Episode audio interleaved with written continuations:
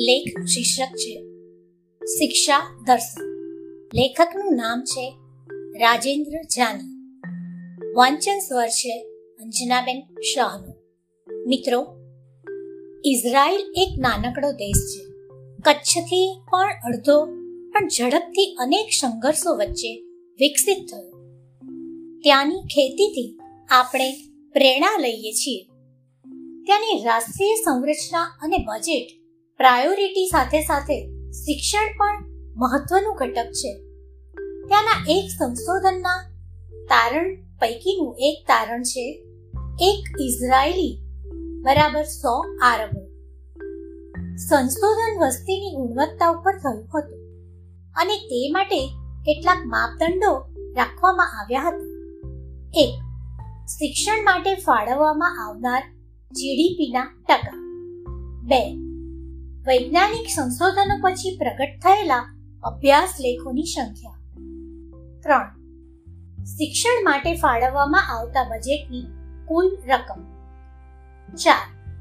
વિજ્ઞાનના ક્ષેત્રે નાગરિકોને પ્રાપ્ત થયેલા ઉચ્ચ પ્રકારના પારિતોષિક. પાંચ. નિશાળોની ગુણવત્તા અને તેની જાળવણી પાછળ થતો ખર્ચ. આ સંશોધન ઇન્સ્ટિટ્યૂટ ઓફ આરબ સ્ટડી પરથી પ્રગટ થયું હતું.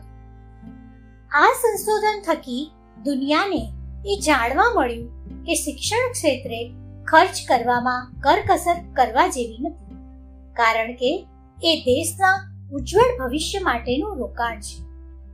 તેઓ એમ પણ માને છે કે વસ્તીની ગુણવત્તાની અસર યુદ્ધના સમયમાં પણ વર્તાતી હોય છે. જાપાનની વાત કરીએ તો ત્યાંના લોકોનું.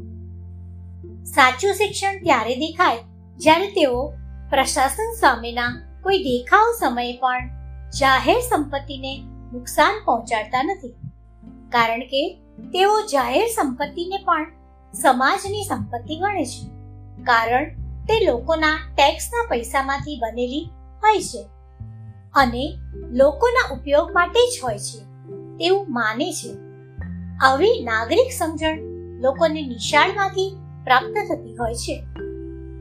પરંતુ આ બધું માત્ર કોર્સ પૂરો કરવાથી થતું નથી.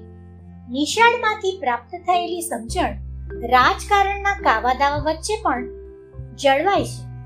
આપણે જાપાનની બુલેટ ટ્રેન લાવવાનું ગૌરવ લઈ રહ્યા છીએ, પણ શું જાપાનની નિશાળોનું આવું પણ ભારતમાં આવશે ખરું? જવાબ આપણે આપવાનું છે. અસ્તુ.